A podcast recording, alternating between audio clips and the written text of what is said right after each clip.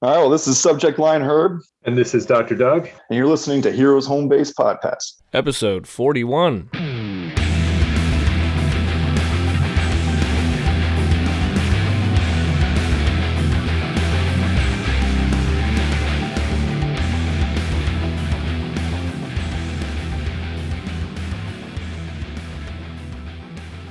What's up, everybody? This is Rich. This is Mark. This is Rob. This is Subject Line Herb, and it's good to be back. And this is Doug. All right, guys. So this is finally the episode where we get to review what we've wanted to review forever. CW, Superman and Lois. How was it?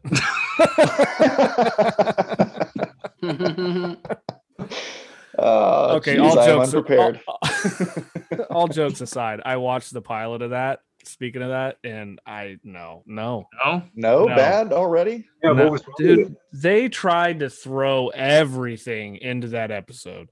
So somebody buys the planet. Clark loses his job. His mom has a stroke. They move back to Smallville. His one kid's got like I wouldn't even say suicidal, but like major issues. The one kid's like a superstar. He never told his teenage boys that he was Superman, so they're all, you know, teen angsty about it when he exposes it because they're starting to have, you know, powers. Or it was way over the top. I was not digging it at all. So what's the I know nothing about the show because I just have no desire. When is this set? Like years after he's been Superman, he's been a dad? Yeah, pretty much. It's I don't know. I honestly didn't even finish the first episode. It was that bad. I don't know. I don't see him as Superman, and I don't even know who the chick is that plays Lois, but I don't know. I was listening to Anthony Desiato's podcast, and he did a couple reviews of it. I think he likes it, but it's not for me. No, thanks. That was the thing for me, too. Just seeing the previews, like you said, they just didn't look the part, so it was hard for me to accept them. I wasn't interested from the title. I didn't even give it a try. I just well, like you weren't interested because Terry Hatcher isn't in it. That too. A good reason. That is a good reason. All right, so Mark, you want to go a little bit over the news, and then we'll get to the main point of this episode. Go ahead, buddy. Just that biggest news this week is that there's not going to be any San Diego Comic-Con again this year. Are they doing virtual? Yes. Okay, so it's another virtual con. Yeah. Yes, so. I did get a phone call from our past guest, Tom Gott, who works for Jeff Smith, and they're going to do another virtual thing that they want me to help them out with. So we'll be doing another virtual Comic-Con at home thing. It's hard to believe that's already been a year almost. Well, it'll be a year in what, July? Yeah. Well, July? Still, everything's just... We've been dealing with this for over a year. So the time warp that is COVID. Right. So it's kind of sad. I mean, I pretty much expected it, but... It's a pretty good indication that New York for sure isn't going to happen either, right? You sure? I don't know, man. I don't know. Well, Seattle Emerald City Comic-Con, typically their con is in March, but they pushed it back to December. Okay. Here's what I see happening, dude. I say New York's going to happen, but I think they're going to cut capacity out the ass. Yep, that's probably the best. That's going to be my guess. Like, I think October is, you know, if everything goes to plan and we can get a solid number of folks vaccinated, I just still don't see them being comfortable with a standard Javits Center populace. But I wouldn't be surprised if they make something happen. Dude, was the Javits Center even used to I don't think it was ever officially. I don't think they pulled the trigger on it. I think they started setting stuff up. I mean, I know they never used the Mercy ship that was sent? They didn't really utilize that either. So it's not like COVID was born from the Javits Center. And I think that was supposed to be non-COVID hospital. I don't know. Mark, you're living in a ticking time bomb in New York, man. I'm sorry. Things are starting to get back to normal. The train, not really, but like the trains are starting to fill up again, starting to be shoulder to shoulder again. They require masks on those things? Good luck enforcing it. Yeah. All right. So it is Friday, the 20th today? Or Friday. Shit. You can tell I work today. It's Saturday. Saturday the 20th. 2 days ago, the Justice League movie came out. I guess let's just get we'll go around, give our general thoughts, and then we'll dig deeper into it. So, Dr. Doug, why don't you start us off, man? Yeah, I'm sure like you guys, it felt like it wasn't a question of if but when, you know. So it was just getting to this point. So I'm as excited as I could be, you know, and I loved it, you know. Short answer, probably in every way it felt like an improvement over what we got in 2017. Just a more full presentation, and made more sense, and kind of the heart had been ripped out of it, so the emotions were all back. So and it didn't feel like 4 hours to me, so it was just went by so fast. Subject line, I mean, boy, you laid it out really well right there. That's pretty much my exact thoughts. I had chills quite a bit throughout the movies a couple times. So it just kind of gave me that feeling that I definitely never got out of the first movie. I was truly blown away by the way that they changed the looks, appearances, dialogue. Again, felt like it was completely stripped and revamped. It was a different movie. So Rob, yes and yes. Just to add, I can recall like three moments in the whole thing getting almost choked up. I think part of that was just relief that what I was watching was what I was hoping for. Yeah. Because I think the studio has just really sabotaged this film historically. But yeah, short answer, there was more human, I don't know, lack of a way of describing this.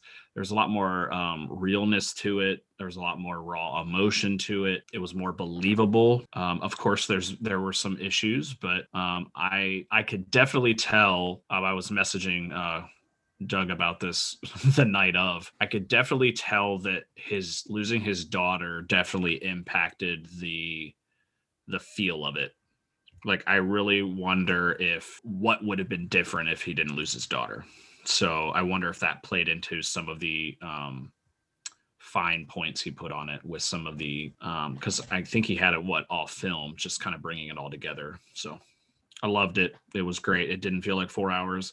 I actually paused it after the final fight, and I was like, oh, we gotta get the battle. And I'm like, oh, it's now 3 hours and 56 minutes. Guess that's not happening. So I was like prepared for more. So yeah, Mark, I thought it was great. Again, I mean, like they said, it really did not feel like 4 hours. I was captivated the whole time. It definitely filled in gaps for me. I thought this movie did have a lot of heart to it that the other one just didn't. The Justice League, the first one, it was shorter, but it was just very, just not as impactful.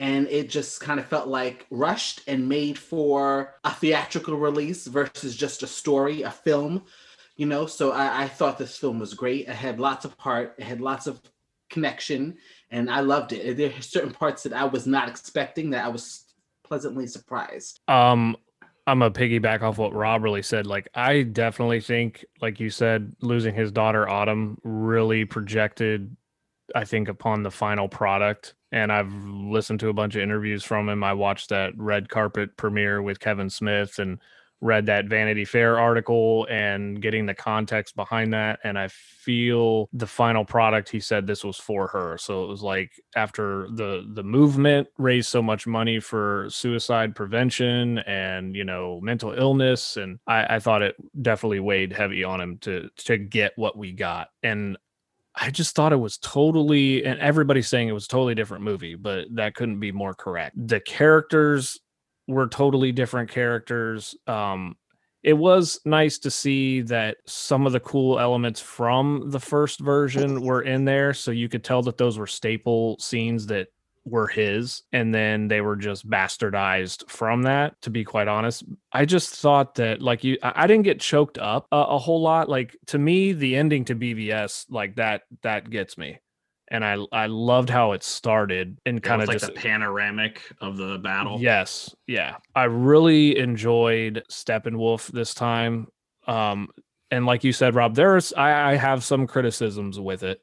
But I just thought he was just so intimidating. And I loved the context that we got from him, like the angst that he had against Darkseid and Apokolips. Like, this was like, it just made redemption. It more real. And yeah, it was like a redemption piece for him. Yeah. And it was just really, and here's the thing, me and Herb were talking yesterday about this. I don't think this would have worked if it wasn't for a streaming service right now. And obviously it was finished for a streaming service, but if the studio would have just off and let him do his thing, because Zack Snyder is not your typical, you know, director, storyteller. He's his own thing, whether you hate him or not. I honestly think that they could have taken this 4-hour movie and made it into 2 films. They could have done part 1, release it in November or whatever, and then release part 2 6 months later. Because if Warner Brothers was so keen on, you have to have a 2-hour time limit, 2-hour time limit, so we can sell those time slots at the movie theater, all 5 of us here would have gone in, let's say November, dropped a bunch of money to see it, and then we would have gone back 6 months later and dropped a bunch of money to see it. And they would have made a shit ton of money. And then he could have continued to tell his story and break it up. And hell, there could have been 6 Justice League movies. So I just think, obviously, we're not in the movie business, and we don't know the politics involved in it, the business aspects that are involved in it. But once again, money gets in the way, and it just ruins a very, very talented guy from getting his vision out there. And if you greenlit him to do his vision, then follow through with it, for sakes, man. You sabotaged it, man. Let him do it. Yeah. I mean, and the thing is, too, that Zack's such a trooper, right? Like, you always hear that he works with the studios. I mean, he got his 4-hour movie down to 2 hours and 20 minutes. You know, you could have let him put that in theaters and then release the 4-hour on disc, you know, which they did with Watchmen and Man v Superman with the Ultimate Editions. I mean, you know, so I don't understand why it had to be this, but, you know, over 20 minutes, you know, and with his daughter's suicide, they got to push him out and, you know, do it this way. I was actually really surprised at how it was suggested in some of these articles, how complacent DC was with this as well. Like, them kind of shortchanging him and getting him to change some things up and, like, pretty much taking over the project. And then Whedon comes in and just adds to that dynamic. Well, after reading that Vanity Fair article, I felt really good knowing that Zack had no input with selecting Joss Whedon for this project. And it was almost more what Jeff Johns trying to hook up with him and hopefully do a Batgirl movie. And I even said it from the beginning, I always thought he was fired. And then they just used his daughter's suicide to, you know, say he gracefully backed out of the project. Like, I always thought there was something else to it, and I thought that Vanity Fair article was excellent. And I wasn't one of these huge release the Snyder Cut hashtag groupies, and, you know, with any kind of organization, there's vile people involved in it because we're all humans and we're disgusting people. But I honestly think the movement was more positive. It frustrates me when people just want to say it was just a bunch of whining fans and we shouldn't give them what they want. And I just don't think that was accurate. That's just my opinion. But constant references to toxic fans, you know, including in the last couple of weeks, you know, and it's ironic that there's so much toxicity from these haters, right? But they're going to say Snyder fans were toxic, you know? Yeah. I don't think they were the ones that were doing the trolling, you know? Yeah. It's just like anything. You're always going to have the hijackers involved in it. Well, can we get back away from we don't necessarily have to go back into this big theater kind of releasing kind of thing. Like, we were talking before with the streaming services. I mean, like, I don't know about you guys, but I really enjoyed WandaVision. I really enjoyed, like, the things like on Disney Plus, like Mandalorian, even all these things that, if they would have tried to throw that into a movie and cut some of the really important content that it wouldn't have been as good. And I like this idea of dropping, you know, these longer, more in-depth, where you're including all of the detail that's necessary to make a story work in these, you know, make it an hour episode, half hour episodes, whatever you want to do. But I don't want to go back to this big box office idea where we're just dropping movies for money. Well, I just want to get this out for a second, because Herb, you're hitting one of my points, and I just want to get the hater shit off my chest first, and then I can just further enjoy this conversation. I've been there's like 17 different streams on Facebook from HBO with the Snyder Cut, and the consistent criticism has been about the length. And I think that is a complete bullshit argument, because we live in a binging streaming culture now. And again, I was kind of against like a 4-hour release. It just logistically didn't make sense to me. I was fully anticipating, I think I've said it on several of our previous episodes, I was fully anticipating several episodes to be released, and we'd get a little bit of new stuff with each episode. And for people just be like, oh my God, this is 4 hours long, I'll never get those hours back. It's like, that's bullshit. Like, he actually gave you great ending points if you needed to go take a piss or go take a nap or come back to it tomorrow. So it's like, yeah, I'm kind of with you, Herb. It's like, I like there to be options, right? And if not everything, I don't think can, and some of that's COVID related. I don't think we can put anything back into Pandora's box here. And I think streaming is going to be, and Marvel, I think, has finally entered into that, you know, with WandaVision and now Falcon and the Winter Soldier. Like, that's, they're trying to enter into that niche area of storytelling, because the one, well, I mean, they did it. They did it with Netflix, and when they dropped their Netflix shows, it was the whole season. You weren't waiting week to week. And how many of us sat on the couch and watched 5 episodes? Let's just one more, and 6 hours are gone, man. So like, 4 hours is nothing, dude. And as we're talking about this, it's making me think, because I've said this before, and you know, like, for example, with the X-Men films, I think this would be a great way. Although it's so funny when I said really, Herb, to hear you say that you don't want to go back to kind of the way we watched movies. That's pretty interesting. I do enjoy the movie going experience, but I understand what you're saying as far as the storytelling is concerned.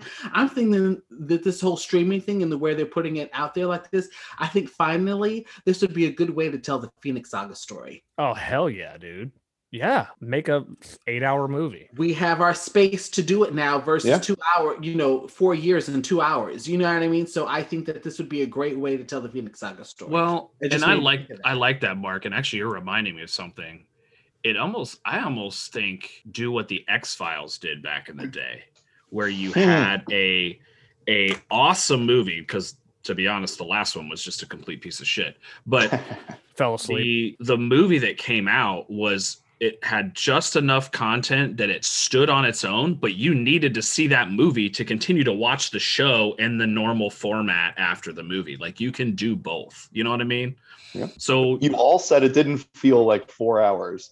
And I think that means that 4 hours had good, meaningful content that didn't leave you feeling like, God, how many more hours is this movie going to go? And, I think that we can do this with the streaming services, or they got to start doing it with the box offices.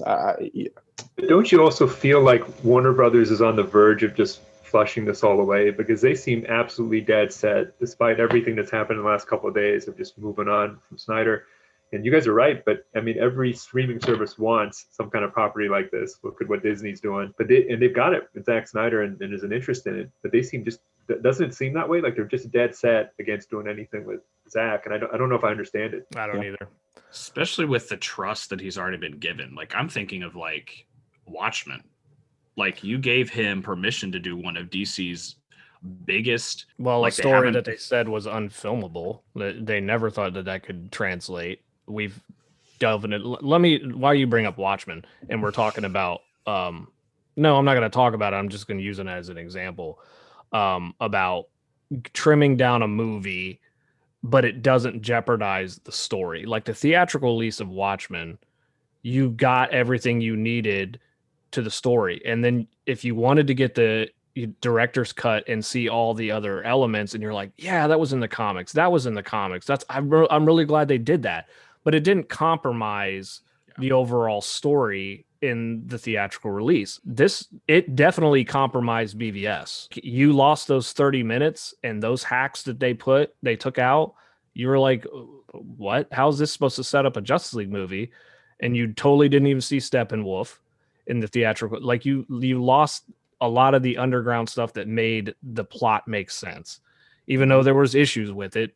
It's like, if you're going to make cuts, then cut some background character that was in the story, but had nothing to do with understanding the story. And I felt like that's what they did with Zack's Watchmen director's cut. Like, you got to see what's his name die, the original Night Owl get murdered. And like, it was like, you didn't necessarily have to have that, but it was fan service to know that it was there originally, but we, you know, some cuts have to be made. So I don't know, man. I think that it would be nice if they just let Zack do on HBO Max, like an exclusive, you know, sub, you know, portion of DC.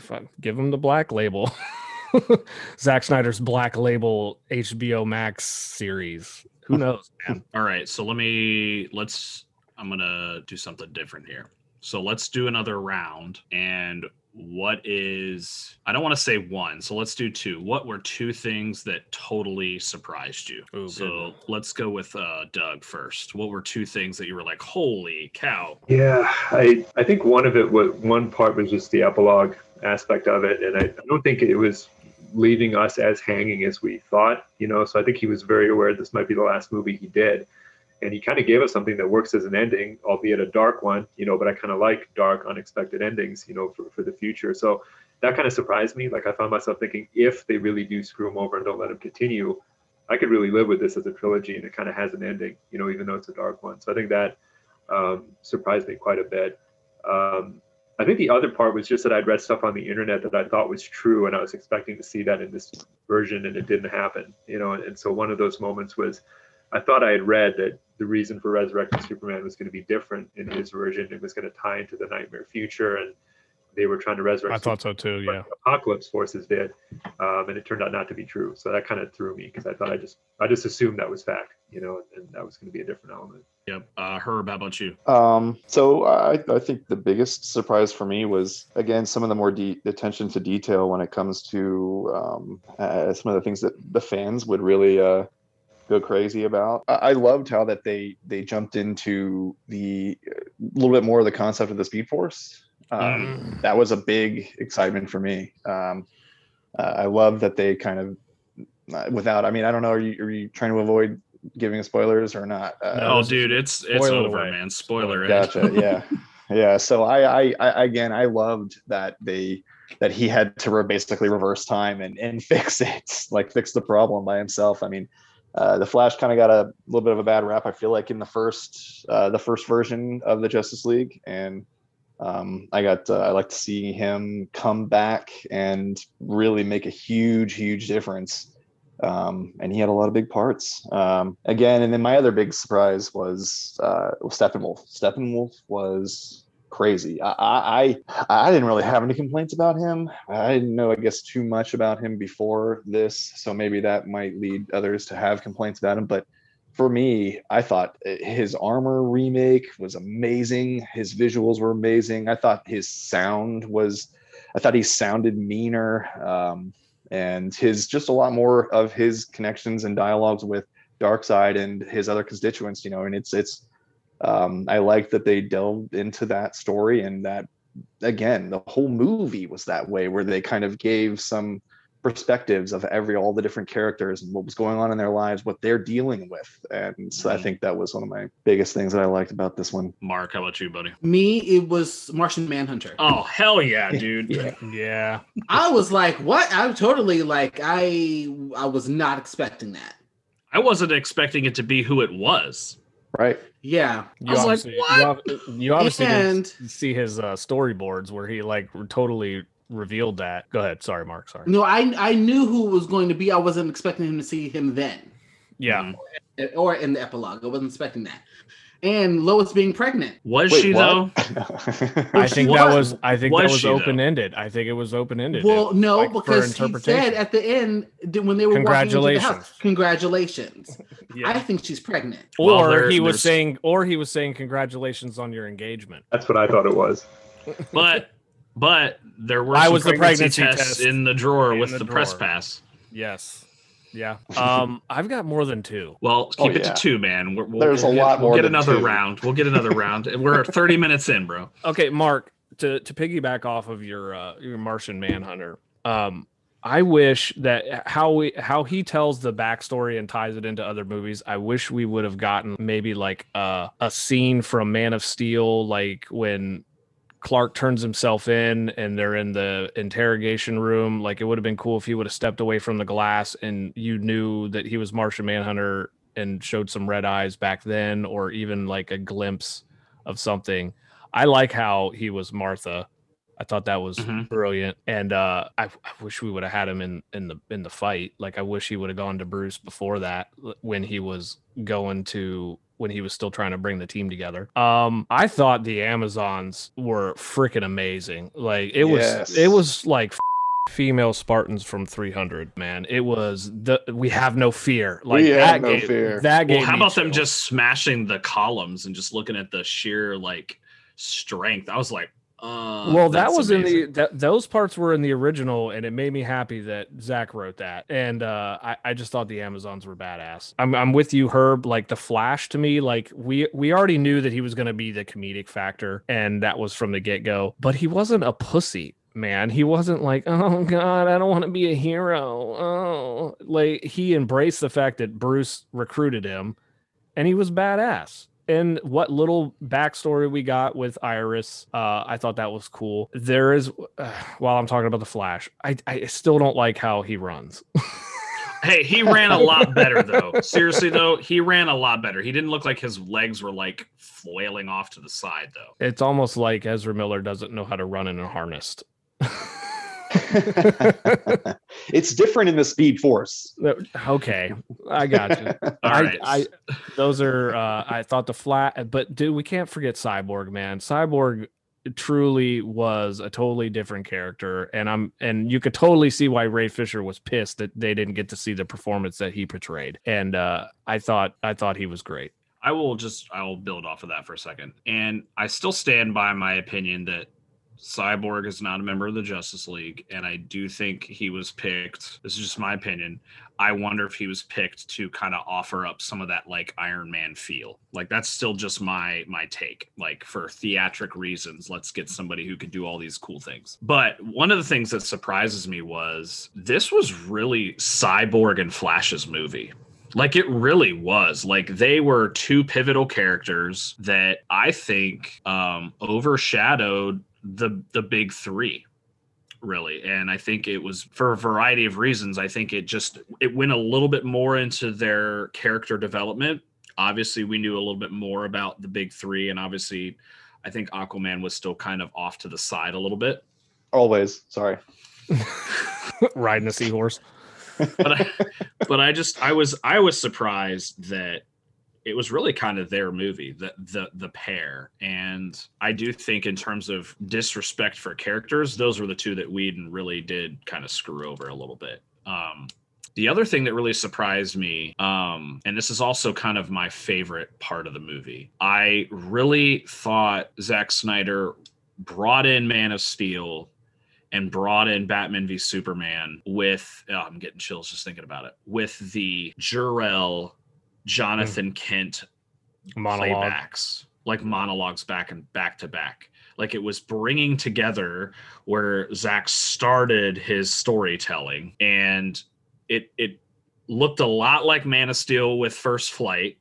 He changed some things up, but the thing that, like, one of the things that really choked me up was where they finished with Kevin Costner's Jonathan Kent saying, "Fly, son." And I remember, like, the first thing that came back to me was the scene in Man of Steel where he is telling him, he's holding his hand up as in a stopping motion, "Do not save my life from this tornado. Like, it's still not time.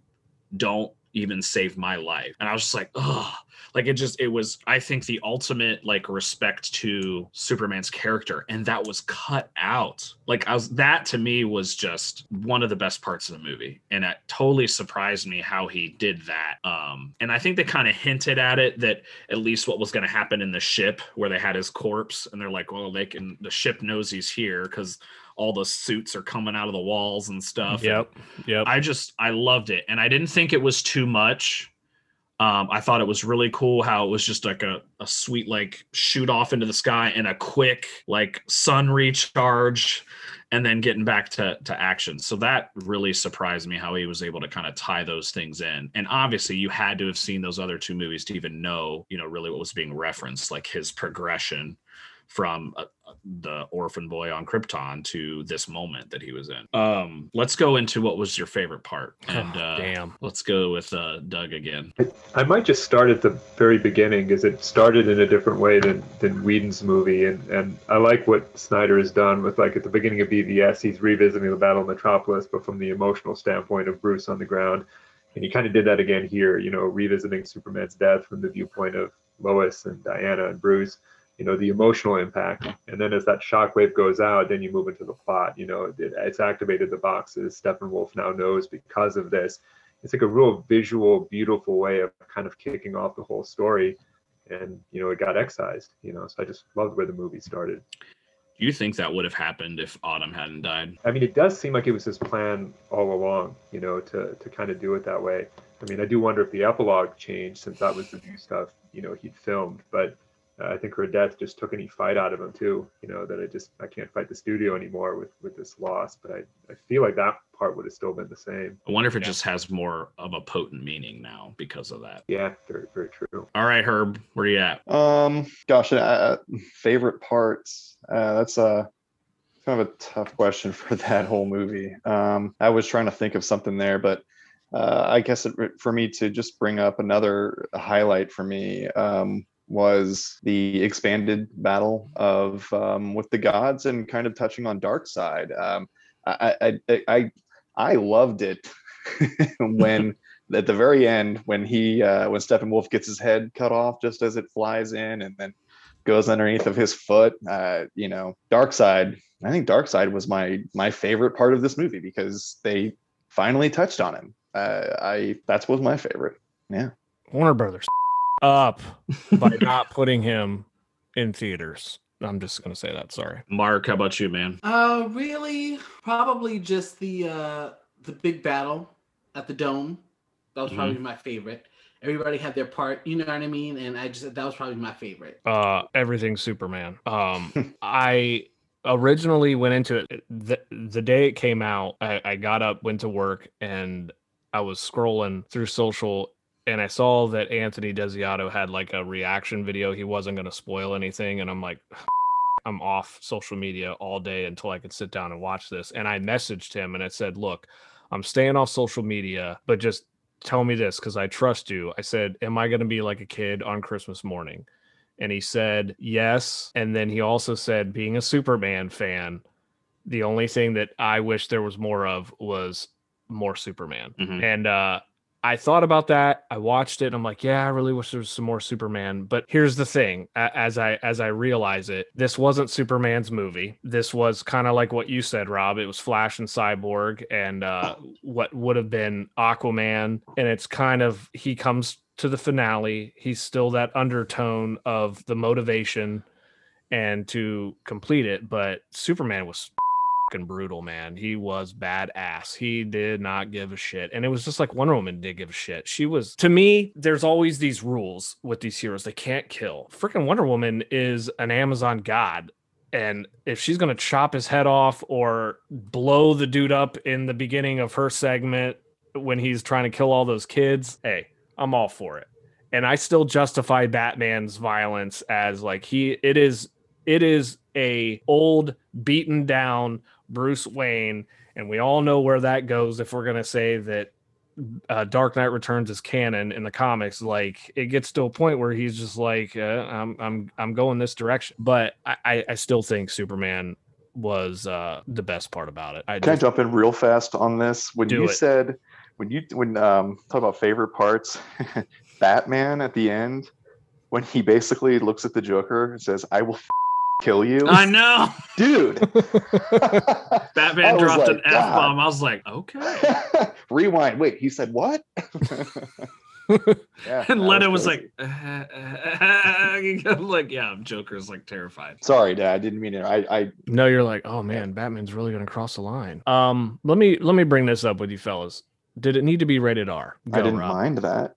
Yeah, I thought so. If it allowed for those moments, I think, you know, probably a good move. I don't think it was necessary, but from what we saw, but ultimately I kind of like that because DC kind of stands on this darker end. And but again, if you're saying, do I think that this movie should have been that way? I mean, from what we saw, there wasn't really a lot to be called rated R. Just a few spots, like I said, when he said, "I'm going to kill you," or what do we have? Do we have 3 or 4 F-bombs in this movie? There's at least 2 that I can recall. 2, I remember. Well, and even you could tell Snyder there was more violence. It wasn't quite 300, but there was definitely, like, when Wonder Woman's throwing the terrorists into the wall, like, there's blood and guts on the wall, and I'm like... But it wasn't, like, it wasn't... But it gore. Wasn't over the top. It wasn't over the top. Like, I thought it was, like... PG-13. I almost wonder if they went the rated R route to further justify the HBO release. Like, well, this is and HBO, maybe not... Everything's well, maybe not table. Just that, but because... you're gonna there's always that segment of theatrical release. If it's rated R, you're gonna cut off a good chunk of moviegoers from going to see it, and I feel like, well, since nobody's gonna see it in theaters, we're just gonna go ahead and throw it on the platform. And me personally, like, after watching it, I don't have a problem with my kids watching it. Like, I don't think it's grotesque. I don't think there's no boobage, there's no sex, there's none of that HBO sex factor to it. Sure. But I don't know. I just didn't think it. I didn't think it. I don't know. Can you say one F word in a PG-13 movie? And I know there's that. I know there's standards. I know there's only a certain amount of F words you could say. Doug, do you know anything about, like, the? I think that's all it was. I do think it was, like, the number of F-bombs that led to getting the R rating. So I think that's exactly what it was. I don't think it was the violence at all. Right. The Motion Picture Association of America allows 2 F-bombs to be rated R. Well, even the decapitation really wasn't even that. It was pretty, I mean, cut and dry. If there was, like, no blood. So. Cut and dry. Perfect, dude. But I will say this, though. It was nice to see Wonder Woman with her sword and shield, because we did not get that in Wonder Woman 84. And I know that it was a totally different thing, but man, it would have been quick great. Transition. It would have been, yeah. It was nice to see her in Warrior Princess mode again, instead of, you know, 80s pantsuit mall going. I mean, this was nice. During her scenes, I was thinking, so 84. Whenever she was fighting, as her scenes were coming up, I was thinking, okay, so this is after she's fought Cheetah, but you know what I mean? This is, you know, so I was thinking that Cheetah and all that has already happened for her. And I still kind of like, it just didn't match. You know, it sucks, dude. Yeah. You know, what were you saying, Doug? You were throwing something in there. Yeah, I was saying this was basically a better Wonder Woman movie than 84 was. Yeah. Yes. all the content and the Amazons and yeah. Why do they always, every single minor complaint about the movie, every time you saw Wonder Woman, it went da-na-na-na-na-na, you know, yeah, like, or the you know, it's just like every single. Did we even get that? Did we even get that in 84? We didn't get that in 84, though, did we? No, because she wasn't battling. maybe they were trying to. They didn't have the Amazon jingle in 84, so like we should sprinkle that in here. But you're right, Herb. It was a little over the top. I was like, it was every. She's in the middle of the fight. Do we need to throw that in there? All right. So let me ask this question. I'll start with this point. Something that I've been reading that's been frustrating me is, and I get why people are phrasing it this way, so I don't want to be like a grammar Nazi or whatever. They're like, Snyder changed this, Snyder changed that. He changed what Whedon did. And I'm like, he never saw Whedon's movie. He refused to watch it. I think that's still true, isn't it? Like, I think it was Nolan and his wife were like, you cannot watch this. Yeah, they went and they were a part of it because they were producing it still. And they said, yeah, you can't watch this movie. Well, and it's like, he didn't change anything. He actually carried out what was his original vision. And yes, it's changed from the original version that was sent in theaters. But I was like, he didn't change this. Whedon changed this from what it was originally supposed to be. So I guess I was a little hung up and a little Zack Snyder toxic fanboy for a moment and be like, this is his stuff. Like, he didn't change it. He actually just brought it back to what it was. Well, and to bring for you to bring that up, and let's be candid here. Do any of you guys kind of feel sorry for Joss Whedon? a little bit? No. Or do you think he was just studio lackey and go take care of it? Watching this, I found myself thinking, if I was hired by Warner Brothers and I'm ordered to cut the movie down to under 2 hours, I mean, it's not your movie. You're going to end up making a mess of it, but what can you do? You know, and if Snyder's not the director, I mean, they're not going to sit on the movie and not release it. So they need somebody to do something to it, you know? So a tough situation, you know, I don't know what the etiquette is for a director, if they should just say, no, I'm not taking the job, but you know, it is tough, you know? Yeah. And I'm not saying that I feel sorry for him. I just think that it was an impossible task for anybody to really do. I think what more irritates me about him being selected is I really don't like this isn't as good as Marvel and, you know, kind of the going back and forth. And I know why people do it. It's like, it's the same genre. They're direct competitors in the market. They're direct competitors for the entertainment. But I would much rather allow the content to stand on its own, right? Like I told our last episode, I finally binge watched the rest of the MCU and I enjoyed a large portion of it. And I think you can enjoy that. And then you can enjoy this production. But I think him being selected, it's impossible to avoid that because he is directly connected to both universes. And it was almost like it's hard to not see it as DC's desperate attempt to have Marvel to Marvelize the Justice League movie. And that's what really kind of pisses me off, because you can't really avoid that part of the conversation because it's part of it. Yeah. And on that note, I guess I'll mention, if people hadn't been so hung up on do it the Marvel way, and if they had let Zack go with his plan, I mean, he had 5 movies planned, you know, so we would have gotten there, you know, this would have been the 3rd Justice League Part 2, another movie. We would have gotten Flash before then. We would have gotten, you know, obviously Aquaman 2 we did get. So I just wish people would have given him time instead of comparing it to Marvel from the very beginning and saying he's doing it wrong. Yeah. Right. And it's almost like you get into these situations where you're damned if you do, you're damned if you don't. But anyway, so on that point, let me ask this question. Is there anything that Josh put in the movie that you would have liked to stay now that you've seen Snyder's work? Is there anything that you would have at least liked to keep? Doug, how about you?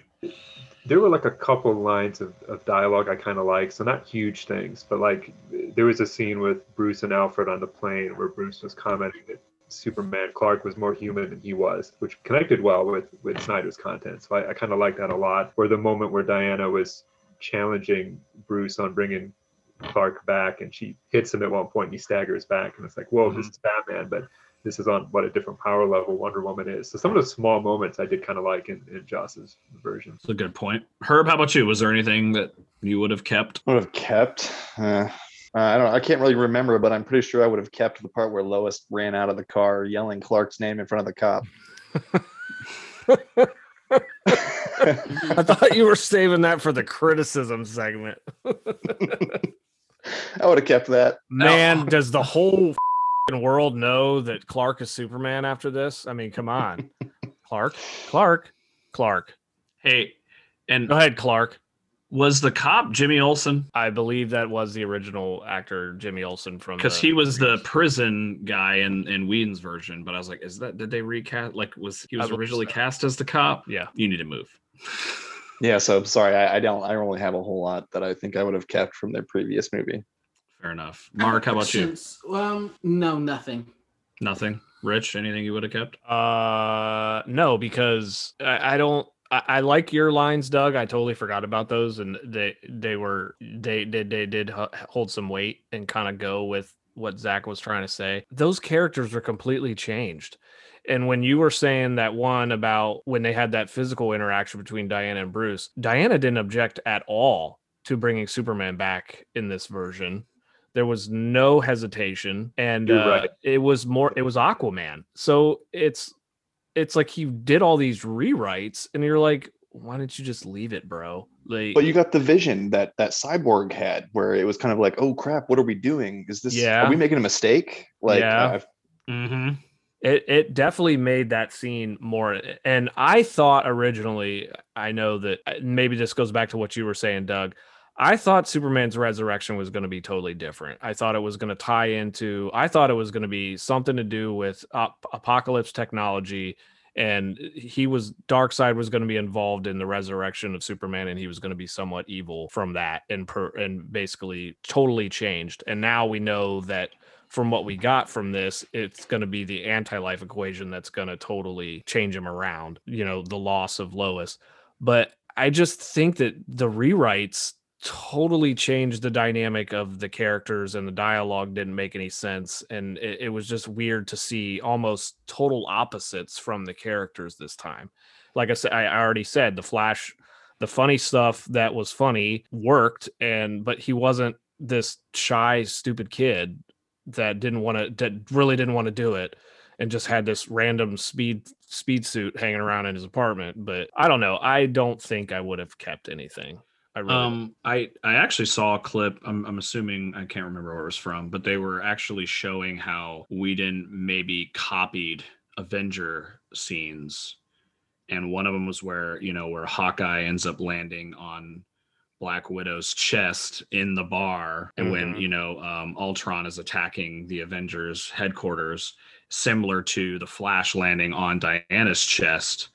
And I was like, that was really tacky. And I was like, most of that can go. The one thing that I thought that was linked back to the hypocrisy or whatever that was involved with what was going on. And because Gal was like, I'm not doing that. Well, one thing I would have kept, which I actually think fit, and I think it still would fit. I actually liked when Aquaman sat on the lasso and he kind of had that vulnerable moment, and it was mixed with a little bit of humor. Like, I actually think that I think it would still fit with Aquaman objecting to doing what they were doing. Like, I actually thought that was a pretty good scene that maybe could have stayed and added some of the humor. But that's really probably the only thing I would have kept. I don't know what you guys think about that. That was a funny part. I did think of that part when they were in the plane. I did think that part that part is missing, which I was like, okay, it's just in Whedon's version, there were too many funny parts. Oh yeah, it was like, we got to get some Marvel humor. We got definitely bleeding. Thor Ragnarok up in here, right? What were you gonna say, Doug? I was just gonna say I didn't mind that scene with the lasso, so that could have fit back in. But we might also had too many of the men gushing over Wonder Woman, so that might have been a reason to leave that out too. You know, true. I just like Marvel, we're all gonna die. What is this? The epilogue. That's what's going to happen. Is that correct? So this is what I understand from it. It's he comes and he gets the anti-life equation, and Lois is killed. And I think Bruce was supposed to protect Lois while Superman was trying to defeat Darkseid and fails to do so. And then he is completely overcome and manipulated by Darkseid's control with the anti-life equation, because that's essentially what it is. It's like world-dominating power and mind. I don't know if it's mind control, but it will manipulate you to bend to his will. And I feel that is where it was going to go, to where now they're all hiding from Superman because he's under his control with this anti-life equation, and now they're trying to figure out a way to stop it and to basically snap him out of it. So I feel the way that Zack ties them together, that could have been, he could be referencing from two movies from now, what that epilogue could have been from, you know? I got a very Injustice vibe. Oh, absolutely. Yes. It was, and I know it wasn't the exact storyline, like obviously the Joker being the catalyst, because he's obviously still alive. But I was like, when it finally clicked for me after watching that portion, that Lois Lane is the key. If we lose Lois, we lose Superman, and Darkseid's going to see him as the ultimate ally, because he's like, I don't know if I can really destroy him. He would be great to just be one of my minions. So Superman is tempted to the dark side by Darkseid. I'm sorry, I'm a Star Wars fan, guys. After Lois is killed, which I think is what you saw when Darkseid's hand is on his shoulder. Yes, yeah. Here's a scene that I absolutely loved. How about the Omega Beams, man? Oh yeah, I did like that. Shit. That was so detail oriented. Yes. Terrifying ability. Absolutely terrifying. What were you gonna say, Doug? I was just gonna say too, on that theme of Superman going bad. I mean, did you catch during the section where they were resurrecting Superman just what the Kryptonian computer was saying in the background? You know, yes, like, this action is irreversible. This force is irreversible. And then after they did it, you know, she says the future is now rooted in the present. You know, like there was a lot the Kryptonian ship was saying, like, you guys are on this. You've locked in this path to. Don't you think the computer is like, God, you people are stupid. Like Lex goes and it says, we cannot create this deformity, stop. And he's like, override. Okay. And it's like, this is not reversible. Don't do it. Humans. So, meet Zach. Did he say no or go?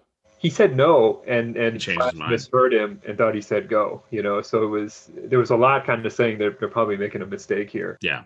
And like I was saying, I know if Snyder is able to continue, ultimately, you know, they're going to win in the end. But if it doesn't here, we've kind of got this dark vision, you know, and it kind of ends on a bad note, and the bad guys win. And it kind of casts Batman v Superman in a completely different light when you look at Bruce saying, if there's a 1% chance, you know, he's our enemy, we got to take him out, because this is exactly what he was afraid of, you know, leaving the world as a wasteland. And yep, it's interesting to think about it in that way, that how much does he wish in that future vision that he had put the spear through Superman or not resurrected him in Justice League, you know, because of where things end up. Yeah, I was super stoked because Injustice was kind of what got me back into comics this most recent round. Rich was like, check that out, and I was like, oh damn, okay. So I was definitely getting some of those vibes, but I figured, you know, they would wrap it up with the Anti-Life Equation and make it work. And of course, the DK tank. Oh, I loved it, man. I freaking loved that. I just gave Herb that comic to read, by the way. Yes. All right. I looked at it, I'm like, what the hell is that? I'm like, that's too big. I thought it was too big. Well, hold on. I want to read this section from the Vanity Fair article that just made me want to fist bump everybody in the world, and just kind of just gives you that they knew that it was a problem, and they just went with it anyway. So it said, Whedon rewrote and reshot about 3/4 of Justice League from what Snyder can gather. When fans asked him what details of the movie that bears his name, he usually has no idea what they are talking about. Worst of all, for Warner Brothers, Whedon didn't exactly save the movie. When we got to see what Joss actually did, it was stupefying, says a studio executive who requested to be anonymous. The robber on the rooftop, so goofy and awkward. The Russian family, so useless and pointless. Everyone knew it. It was so awkward because nobody wanted to admit what a piece of shit it was. So it's like, yeah, you know, you f***ed up. Sorry, I just wanted to share that. I love that. Ouch. Yeah. The sad thing is, it feels like they haven't learned a thing, you know? Not a damn thing. Gosh, yeah. There was a guy a couple months ago calling it a creative cul-de-sac, you know, saying we can't go anywhere with Snyder's work. And Snyder revealed in an interview recently that they asked him not to put in the epilogue or anything that could lead to a future project because they wanted a cul-de-sac, you know. So it's like they're liars, you know. It's like they want to say this is a cul-de-sac, but they're trying to make it that way because they just don't want to continue with this work. Yeah. So is anybody sad that we didn't get more Green Lantern? God, it was a little bit, yeah. It needed another $70 million to throw Green Lantern in it. Did you guys see too that Snyder wanted to have Jon Stewart in the movie and they wouldn't let him because I did not see that here with a future. You know, so that's why it was Martian Manhunter, but originally it was going to be Jon Stewart and Green Lantern. And why didn't they want him to do it? They felt they would conflict with other Green Lantern plans they would eventually do or might do, and so if there's anything that studio needs to revamp ASAP, it's Green Lantern. Yes. That is still in the Batman and Robin phase of that genre. Oh, like, good lord. And as everyone out, they're going in a multiverse version, you know, direction. So what difference does it make who he's got in this movie? It's a separate timeline, you know. Right. Yeah. Oh, man. Let him do what he wants. I mean, Flashpoint movie can fix anything you want. Maybe that's the ticket out of the cul-de-sac. I don't know. No, I don't know. It's like X-Men. It's like what they did with the X-Men. I mean, they basically did the same thing with the X-Men movies when they tied all those different groups in. By the end of Days of Future Past.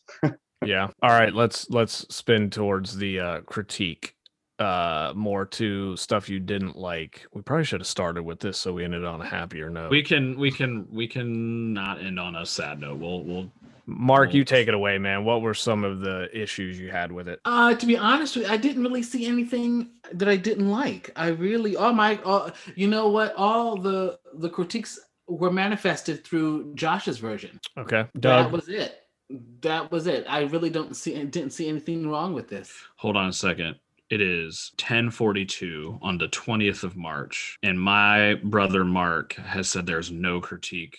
The Marvel guy on our show has no critiques of this movie. I am just, part of me is crying right now. With glee. With glee. I love you, Mark. Because this is how it was supposed to be. You know what I'm saying? This is how it was supposed to be. And so I just, any kind of critique, it physically manifested in Josh's version. So it's already out. We already saw it. So there you go. All right. Doug? This is something people have been pointing out. And the more I think about it, the more it kind of bugs me. Just the idea that Darkseid suffers this big defeat and he's looking for the anti-life equation, but he somehow doesn't realize that Earth is that planet, you know, like there's something about some of that that's a little fuzzy and doesn't quite make sense, you know, and I don't know if I can quite work it out that they wouldn't know that this is the planet or that he would leave the mother boxes on this specific planet, but they wouldn't know until much later that this is the planet where the, you know, the anti-life was. So I don't know if that part all connects well. I feel like Darkseid was defeated on Earth. That dude would have held a grudge until he avenged it, and he wouldn't necessarily just go back and not have a plan. And not didn't they say when the synchronization, whatever, when the boxes separated, it did something where like the battle and the details became anonymous, like it was hard for, is that how they kind of wrapped that up? I got to go back and kind of rewatch that part. Do you remember, Doug, how it was kind of unclear? I guess I guess are there more mother boxes or are these the only three? Because if they're the only three, then it feels like this is the only planet it could be, and so right. It take them so long to figure it out. But if there are other mother boxes out there, then you know, maybe it's not an issue, but it just felt like this planet's kind of marked that way. If you've got the mother boxes there and the Amazons and Atlanteans who beat you are there, and Steppenwolf seems to know who the Amazons are, so they must know that this planet. But yeah, that's true. Herb, critiques. All right. Well, I mean, I think for me, the biggest complaint was this is soundtrack. I thought that the music and the soundtrack just like half the time I was just like, you know, the Icelandic song went on. Yes. I was like, what the is happening? It was cringe long, bro. I mean, God. And then some of the, again. Are you trying to tell me that you wouldn't want to sniff Jason Momoa's sweater? I mean, come on, bro. No. What I do in my personal time doesn't matter, okay? But honestly, I felt like sometimes the soundtrack didn't really fit in even any remote ways sometimes in some of the scenes. I thought the song with this, I mean, I guess the one with Lois when she was kind of like moping because Superman's gone and everything like that, I guess that was kind of maybe made sense, but it was really, really sad and just long.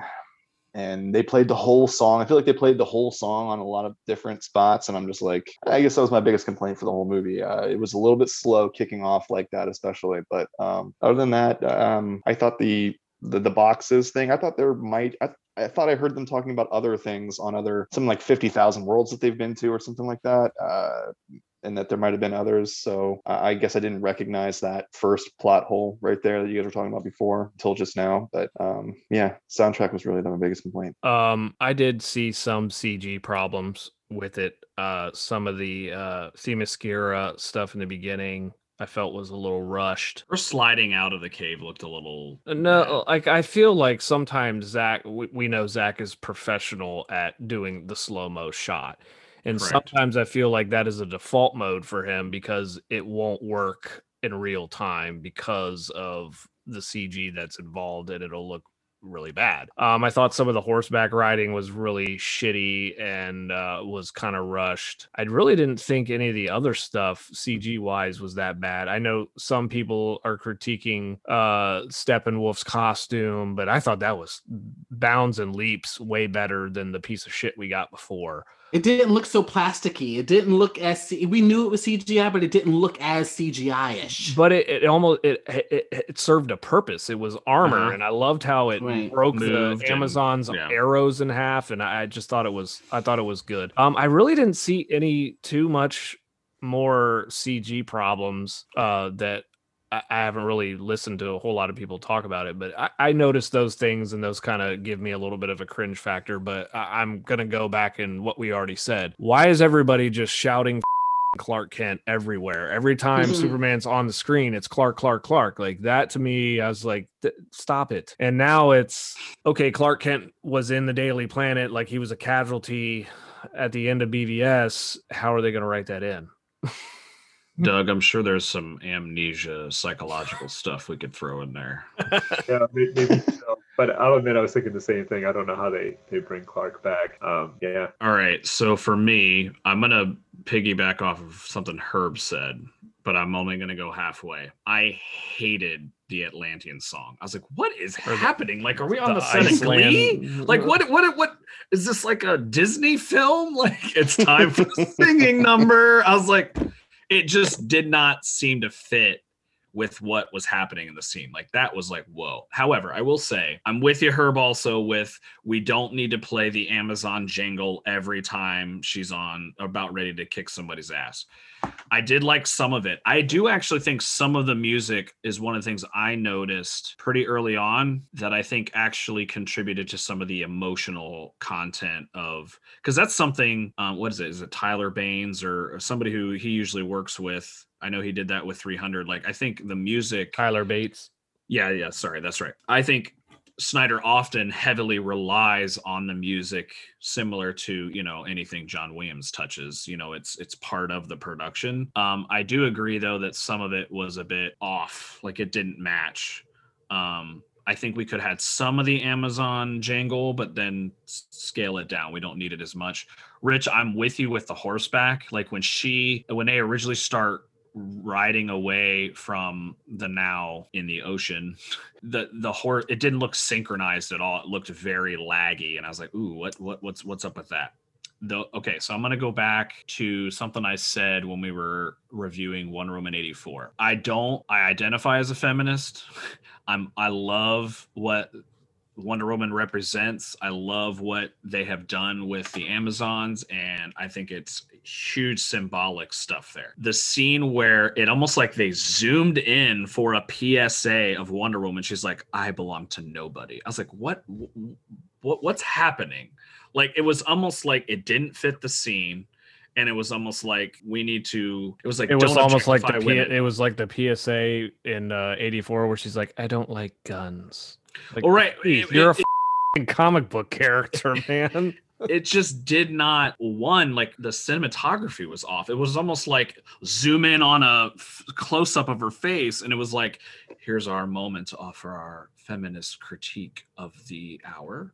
Like, it just didn't feel right at all. And I'm like, I'm all for it. Like, genuinely, I'm all for it. But I was just like, this doesn't seem, it seems out of place. You know what I mean? Like, I think there could have been a different way of doing that that I think would have made a better statement, or they could have said the same line. I just don't know how they would have shot. It just seemed very off to me, the way they weave that in. I don't know if that was original. It didn't seem like it was part of his original thing. I don't know. But those are pretty much my critiques. The rest of it, I didn't really have an issue with. I don't know what you guys thought of the zoom in, but I know it was a different line in the Joss version. I just don't remember what she said there, but I think it was different in the two versions in terms of what she said. It didn't bother me so much, but I can see what you mean when you describe it that way. All right. Well, I thought it was great. I'm glad we got it. You know, the power of the people.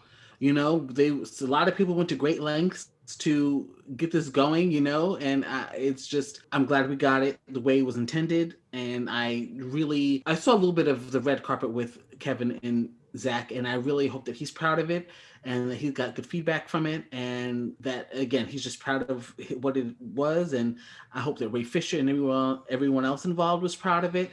Yeah. And it was shown in the way it was intended, and I thought it was great. It did not feel like 4 hours. I was totally captivated, and I'm glad that I saw it. Absolutely. Let me ask this, and I don't know if we need to end on this or if we can end on something else, but if somebody's asking you, should they see this, how would you sell it? Oh, that's a good, yeah.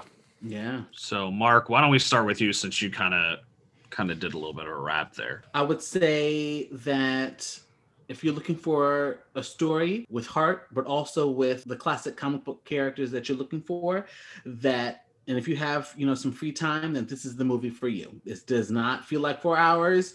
It's going to totally keep you involved. If you want, you do need some free time, though. That's a good point, Mark. You know, you do. You know, I started this at 5 15, and I just got done watching it. And so I needed to, I needed that time. And it's everything a superhero should be. It has heart. It has your favorite comic book characters in their classic costumes, fighting a big bad. And I think that you would enjoy it. Herb, how about you, man? I would just say that it's definitely a comic book fan's dream movie. I feel like if you had seen the previous movie, this is nothing like that one. It's a completely different movie. Again, it feels like that this one just has some scenes from the last one. It really does feel like a completely different movie. And I feel like you focus in on, especially on the things that are different. Dr. Doug, how about you? How would you sell this? Yeah, I'm going to tell people, if you hate Zack Snyder, don't expect that this movie is going to change your mind and you probably want to skip it. But if you've got an open mind about it, if you're a DC fan, like Herb was saying, you definitely want to check it out. And if you haven't seen these and you want something different from the Marvel approach, then definitely watch Man of Steel, Batman v Superman in this, because it's a heck of a trilogy and really artistic. Zack Snyder is such a slow burn, and I know Herb and I were talking yesterday. I feel like he has those pivotal moments in his movies where you're like, whoa, dude, what are you doing? He killed Zod in Man of Steel, and you're like, whoa, that didn't see that coming. But if you let him tell his story and let the burn continue, that was his doomsday corpse that he was going to sell you. And it's just the things that you scratch your head about him, they ultimately get answered. So I would sell it as, this is definitely the movie that you should have seen 3 years ago, and whether you're a fan of Zack or not, it's still worth watching, and it's a comic book dream come true for sure. It just is, period. Yeah, a buddy of mine actually said to me, I mentioned that the movie was coming out, and he's just like, it's like, oh, he's like, really? He's like, dude, the first one like really sucked. And I'm just like, and he's like, I don't even like, I he's like, I heard it was 4 hours long, and I'm not gonna, he's like, I thought the first one, it sucked the first time, and I barely remember it even at this point. And I'm definitely not going to go and watch a 4-hour version of it. I'm like, okay, well, I mean, again, this movie was very, very different. And I'm so happy that it was done this way. I'm going to sell this referencing Paul Jenkins. Let the creator create, let the storyteller do his thing. And we got that. I'm grateful that the studio came to their senses. Although, Doug, I agree with you. It sounds like their senses are slowly fading, but it's like, let the creator do his thing. Let him throw all his cards on the table. And if you don't like it, you don't like it. Not everybody's going to like it. But I think there's a fair amount of difference that you could have hated the 2017 release and actually love this movie. And I think there's enough rawness to it. There's enough realness to it. It hits you in just different levels. Like the emotion is raw, and it just, you can relate to the characters more. And it's just refreshing that if you trust the creator, let him do his thing, quality results, quality results. And I think, Herb, I liked how you phrased it. It's like, if you're a comic fan, if you're a superhero fan, you're not going to be disappointed. Nope. I mean, there's something in here for everybody. All right, go around and give it a grade. Doug, you start it, man. How are we grading? There's a scale here. Let's go 1 out of 10. Yeah, I'll give it a 10 out of 10. And I think a big part of it is that ambition. And part of it is what Rich was speaking to, the way Zack carefully builds movies. You won't see any of the early Marvel movies quite as interconnected as Man of Steel, Batman v Superman, and this. And it's not often you get kind of two movies rolled into one in this kind of epic way. And like Rob was saying, it's the critics were liking it, the fans are liking it, right? It's trending in a massive way. It just feels like a win all around, except for some reason to Warner Brothers, who just still can't see it. It's their job to see it. Yeah, and even though I complained about the soundtrack, it really wasn't. I mean, it really wasn't all that bad. It was definitely not an end all or something to really complain about. It was an amazing movie. Hey, it wasn't Lord of the Rings, man. It wasn't Lord of the Rings. I'm with you. But I don't know if I can quite give it a 10 out of 10. Again, you guys brought up that point about the cubes. That kind of seems like my, Death Star port exhaust hole that brings down the entire building. So I it's only 2 meters wide. Star Wars. I love your Star Wars. It's only 2 meters wide. Oh man, my internet just froze. Was I frozen? Are you gonna? I don't think so. I got you. Well, the recording didn't pick up Herb, so I know it was a 9 out of 10 for her. Mark, what was yours again? Sorry. I give it an A, 10 out of 10. I thought it was great. So I think initially I would have given this probably a 9. But Rich, hearing you and Doug talk about the bigger picture of Snyder, I think, and I just came to me, I'm going to give it a 10 because I think this version actually cures my biggest critique of Batman v Superman. I hated how...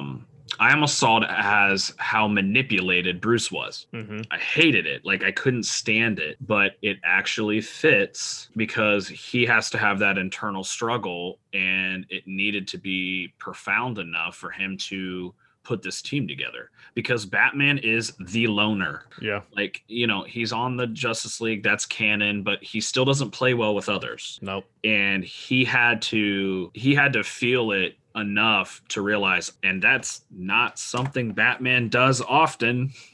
One, let's just be honest, he doesn't make a lot of mistakes, but he's not going to admit it. And I think you saw a hint of that in Whedon's version, but this actually kind of makes it more, it makes more sense to me that he needed to be compromised. He needed to essentially screw up big time to kind of need some of that redemption, and that was kind of his guiding principle. And you could tell, like, he was ready to die. Like, he was ready to give his life to save the planet. And at times I'm like, oh, is this going to be a Zod moment? Like, is he going to kill Batman? What's happening? But I thought I'll give it a 10 because it kind of cures, it makes me like Batman v Superman all the more now. I don't think I said this. I went in with mixed emotions about it, because I did binge the other two movies before getting to this point, so I led myself the Ultimate Edition. Yeah. Ultimate Edition. Okay. There is no other edition. Ouch. But I tried to prepare myself to somewhat go in with lower expectations because I didn't want to be disappointed, and I wanted to be able to evaluate it constructively and give it the criticism that it needed when it suited it. And I feel like I voiced the critiques. I think I'm going to give it a 9 out of 10 just because I don't know. Again, I said this when there was the rumors were flying, and I said it when, are we going to be disappointed because we know he's not going to get another shot? But I love Zack Snyder, dude. He's dangling the carrots. And at the same time, if he doesn't get the continuation, he still gets to wave the middle finger. Like, I still told my shit, and I got my message out, and he totally left it wide open. I mean, wide open for a continuation. And I'm telling you, man, if the release the Snyder Cut people, and now it's, what is it? What's the trending hashtag? Revive. What is it, Doug? I know you know it. Or the Snyderverse. Yes. Mm-hmm. So I'm just happy for Zach that he got to tell it, and it's an A for me, man. Like, it was great, and I really do hope we get to see some more from this guy, because he's extremely talented. So, Rich, I gotta ask you this: Snyder Cut or Watchmen?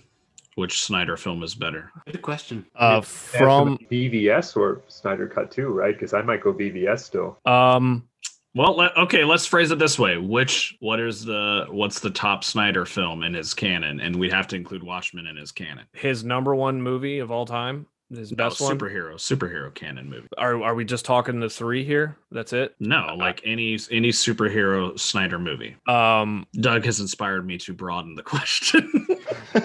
I'm gonna have to go with Watchmen to me, because, and I know I can't say because of the purist factor, because he completely changed the ending to it. Do you think it's better? Regardless if it's better or not, I think that this Snyderverse here, these DC films, he took elements from so many different stories and just fit it into telling this story. Like, you got the Dark Knight Returns, you've got a little bit of John Byrne, Man of Steel comics, you've got so many layers, and he gave so much respect to the overall decades of storytelling with these characters. But if we're talking like a singular one story that he translated, Watchmen to me.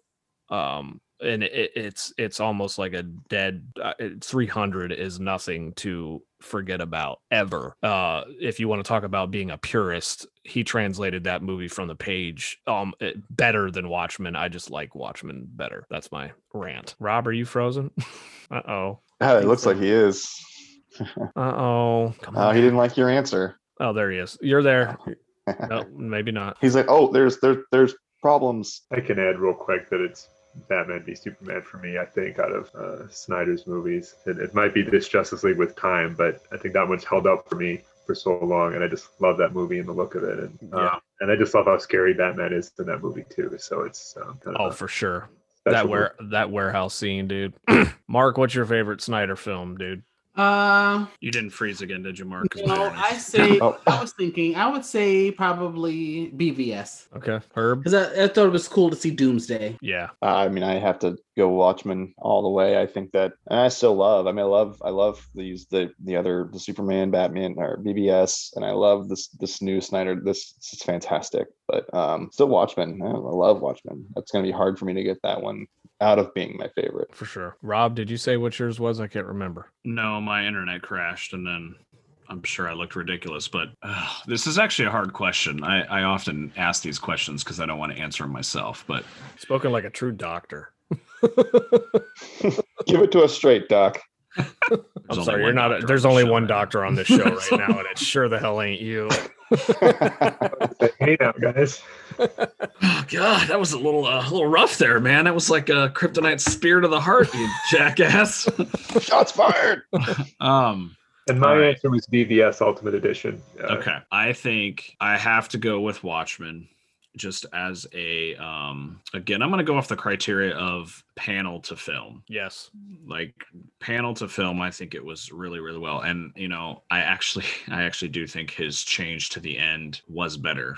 Like it just fit with Dr. Manhattan 100%. But I will say, I think I would probably do the Ultimate Edition Batman v Superman because of what I just mentioned with this, the Snyder Cut making the Batman mistake, even it makes sense. But this is also reminding me, just a quick aside for a moment. I didn't like in Whedon's version, Batman was almost the biggest wimp. It was like the biggest underutilization of the character. And I actually love the gauntlet. Like it actually made his, and if I remember correctly, Rich, isn't that somewhat of a reference to the Michael Turner miniseries where they go on Apokolips and Batman actually like fights Darkseid because he's got like, he had like some armor and things like that. And I thought the gauntlets made this human being, even Batman, like Batman, shy, he's on a different level. He's human.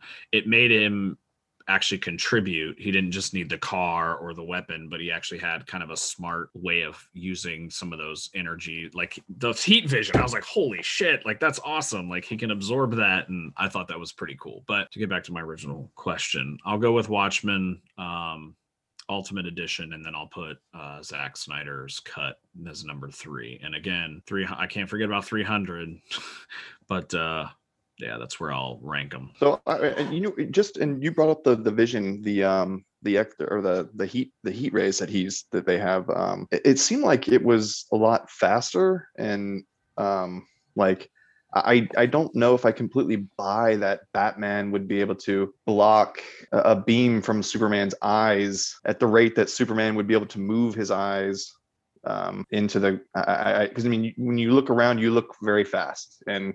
Sure. All it would be would to look just slightly in a slightly different angle, and that gauntlet would have meant nothing.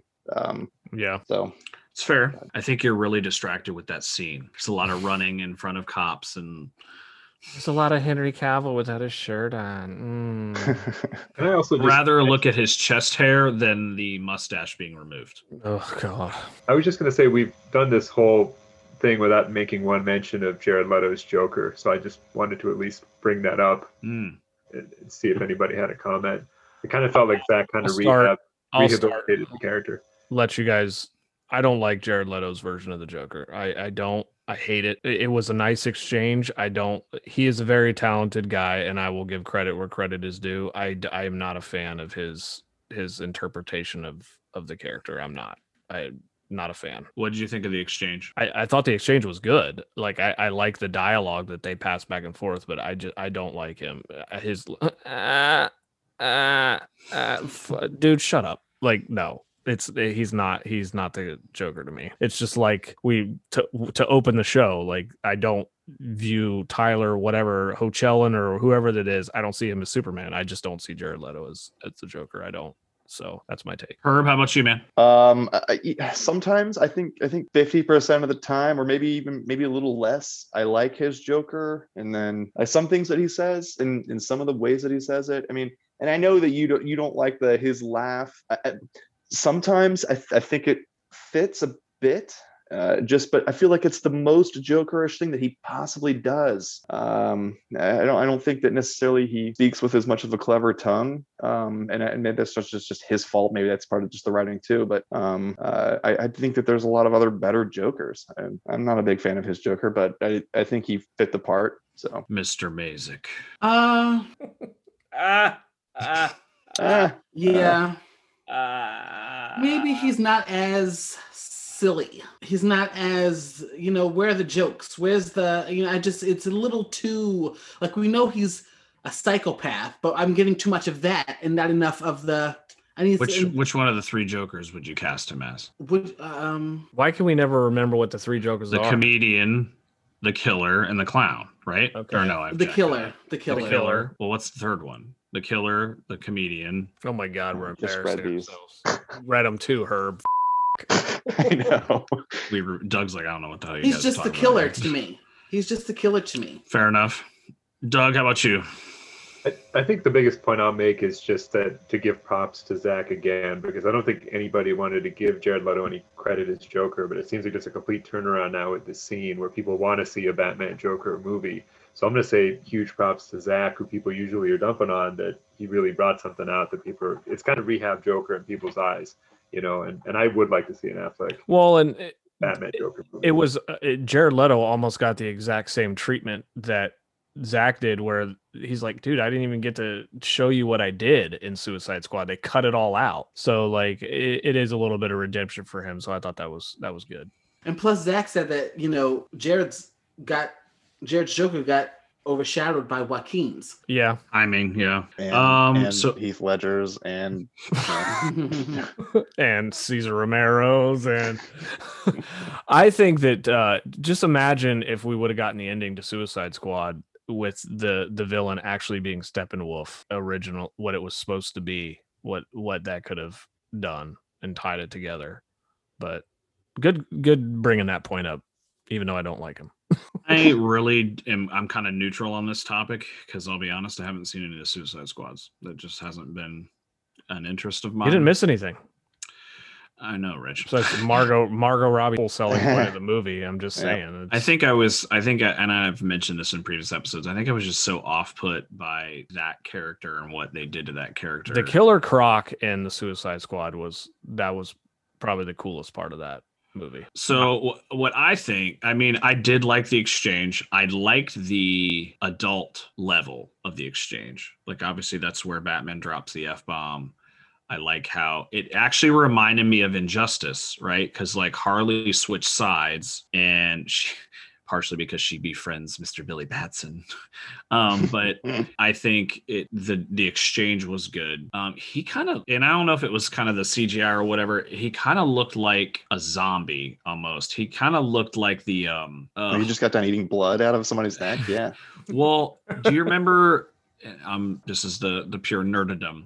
Do you remember the Dead King in Return of the King, where they go and they resurrect the dead army, and the guy, like his face is deteriorating? Like, that's actually who you remind me of. I'm like, he just looks kind of wicked. I think if I would have had my preference, because it's the world's ending and it looks like Fury Road out there, I almost would have cast Mark Hamill as himself. Oh, yeah. As the Joker.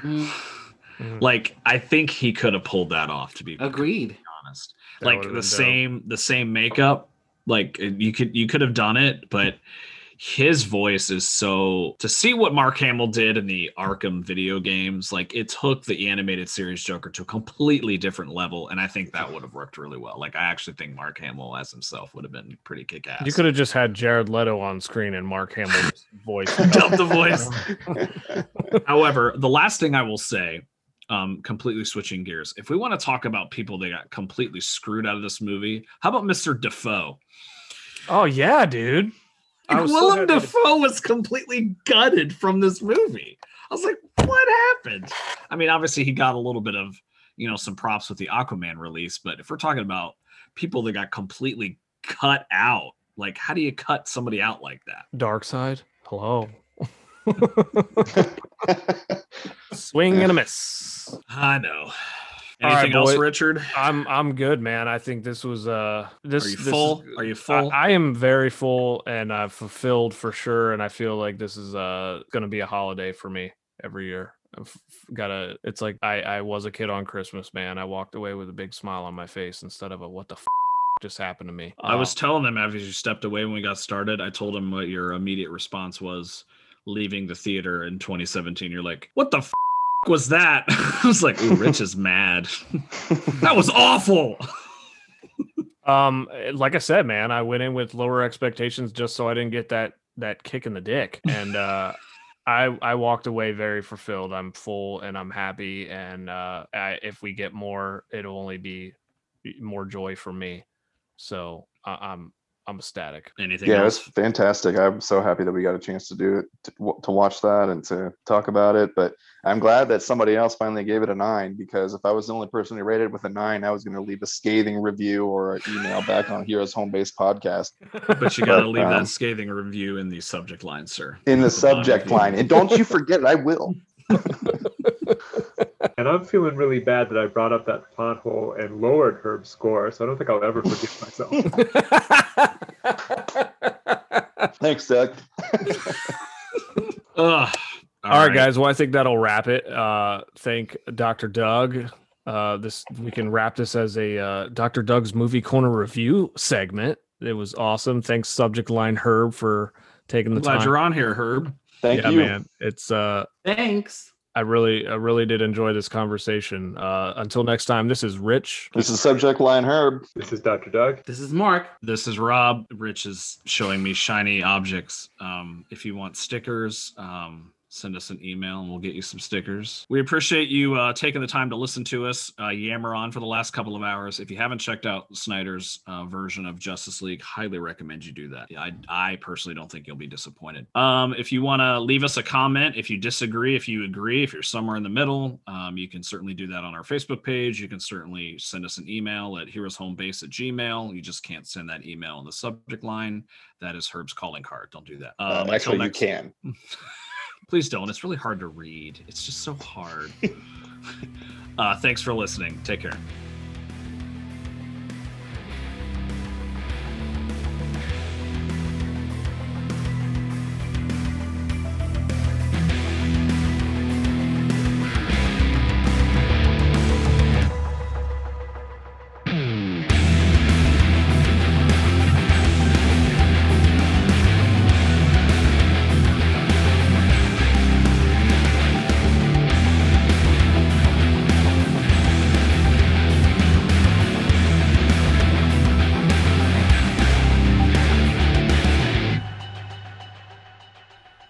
Thank you, as always, for listening and supporting this RMR production. I guess I would just mute yourself until you're talking. And then remember. And then Doug, hello, Doug. Oh, all right, trust sorry, me, we do it all day long. You know about that stuff, Doug. How many times am I going to say in the next 30 seconds? You're f***ing horrible. Thank you for listening. Give us a comment. There's one. Send us an email. There's another one. You cannot send us an email in the subject. You cannot send us an email in the subject line. That is only Herb's calling card. Okay, I interrupted. Yeah. Go ahead and wrap it again. One more time. God. Oh, my God. All right. Thanks for hanging out. If you haven't checked out the Snyder Cut. All right. is Snyder? All right. Son of a bitch.